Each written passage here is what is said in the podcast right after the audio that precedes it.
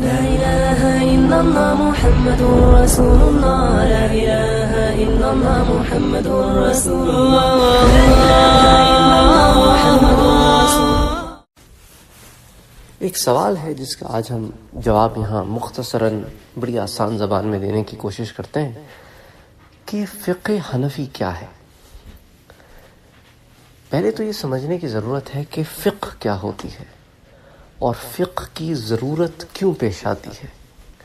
پھر یہ بات سمجھنا آسان ہو جائے گی کہ فقہ حنفی کیا ہے، فقہ مالکی کیا ہے، فقہ حنبلی کیا ہے، فقہ شافعی کیا ہے۔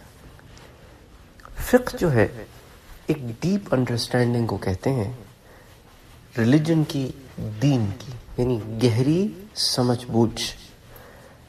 اس سمجھ بوجھ میں آپ قرآن اور سنت کو سامنے رکھتے ہوئے روز مرہ اور دینی مسائل ان کے حل کو تلاش کرتے ہیں۔ تو فقہ جو ہے، وہ ہمیں ہمارے مسائل کے حل کو پرووائڈ کرتی ہے۔ مثال کے طور پر، نماز کیسے پڑھنی ہے؟ کتنی نمازیں پڑھنی ہیں؟ روزے کیسے رکھنے ہیں؟ روزہ کب شروع کرنا ہے؟ کب ختم کرنا ہے؟ کن چیزوں سے روزہ ٹوٹ جائے گا؟ حج کیسے کرنا ہے؟ حج کرنے کا افضل طریقہ کیا ہے؟ حج کس کس طرح سے کیا جاتا ہے؟ حج قرآن میں اور حج مفرت میں کیا فرق ہے؟ عمرہ کیسے کیا جاتا ہے؟ زکوٰۃ کب دی جائے گی؟ زکوٰۃ کتنی دی جائے گی؟ زکوٰۃ کیسے ادا ہوگی؟ زکوٰۃ کس کس تک پہنچے گی؟ دیگر مسائل۔ جو روزمرہ زندگی میں دین سے متعلق، دنیا سے متعلق، ان کا حل جو ہے وہ فقہ آپ کو پرووائڈ کرتی ہے۔ تو جب مسلمانوں کی تعداد بڑھی، صحابہ کرام کا جو دور تھا، وہ اختتام پذیر ہونے لگا، تو تابعین کا دور آیا۔ صحابہ کرام کے دور میں بھی فقی مسائل ہوتے تھے اور پھر ان کا حل پرووائڈ کیے جاتے تھے۔ حضور اکرم صلی اللہ علیہ وآلہ وسلم کی حیات طیبہ میں جب لوگوں کو مسائل درپیش آتے تھے، تو سلسلہ وہی تھا، قرآن تھی، حضور اکرم صلی اللہ علیہ وسلم کے فرمان ہے ان سے دینی مسائل کا استعمال کیا جاتا تھا اور حضور صلی اللہ علیہ وسلم جو ہے، وہ خود احکامات جاری فرماتے تھے۔ حضور صلی اللہ علیہ وسلم کے بعد صحابہ کرام نے اس طریقے کو جاری رکھا کہ قرآن اور سنت کے پیرائے میں چیزوں کا حل تلاش کرتے اور اگر ان میں حل موجود نہ ہوتا تو پھر اجتہاد کیا جاتا۔ پھر تابعین کا زمانہ آیا، تبا تابعین کا زمانہ آیا، یہی معاملہ چلتا رہا۔ اور علماء کرام جو ہے وہ اجتہاد کرتے اور پھر مسائل کے حل جو ہے وہ نکالتے۔ قرآن اور حدیث کو پہلے دیکھتے، اگر ان میں نہ ملے تو پھر اجتہاد کرتے۔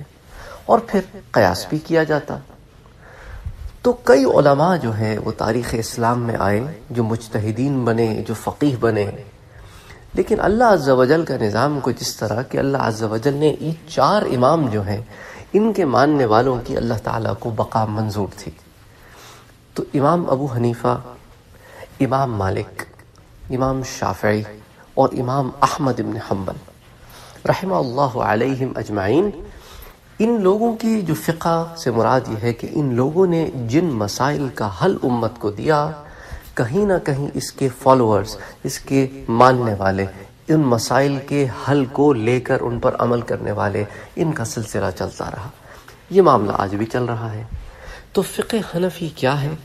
فقہ حنفی کیا ہے کہ ان مسائل کا حل امام ابو حنیفہ اور ان کے فالوورز نے قرآن اور حدیث اور اجتہاد اور قیاس پہ حل جو پرووائڈ کیے مسائل کا، وہ فقہ حنفی ہے۔ اسی طرح ان مسائل کا حل جو شافعی حضرات نے کیا ہے، وہ فقہ شافعی ہے۔ اور پھر اسی طرح فقہ مالکی ہے اور اسی طرح جو ہے وہ فقہ حنبلی ہے یہ تو وہ لوگ ہیں جنہیں کیٹیگرائز کیا جاتا ہے کہ یہ مقلدین ہیں، یہ تقلید کرتے ہیں کسی امام کی۔ تو یہ امام اربعہ ہیں، چار امام۔ ایسے بھی لوگ ہیں جو کسی امام کی تقلید نہیں کرتے۔ انہیں غیر مقلد کہا جاتا ہے۔ یہ سنیوں میں دونوں طریقے کے لوگ موجود ہیں۔ زیادہ تر مقلدین ہیں اور ایک قلیل جماعت جو ہے وہ غیر مقلدین کی بھی ہے۔ مثال کے طور پر اہل حدیث حضرات وہ کسی امام کی تقلید نہیں کرتے تو ان کے اپنے حضرات امام ہیں۔ بہرحال ان کے اپنے علماء ہیں، ان کی اپنی تحقیق ہے، اس میں ہم نہیں جاتے ابھی۔ لیکن کہنے کا مقصد یہ ہے کہ فقہ اور فقہ کی ضرورت سمجھ میں آ جائے تو پھر آئمہ فقہ جو ہیں، ان کا آپ کو مقام سمجھ میں آ جائے گا۔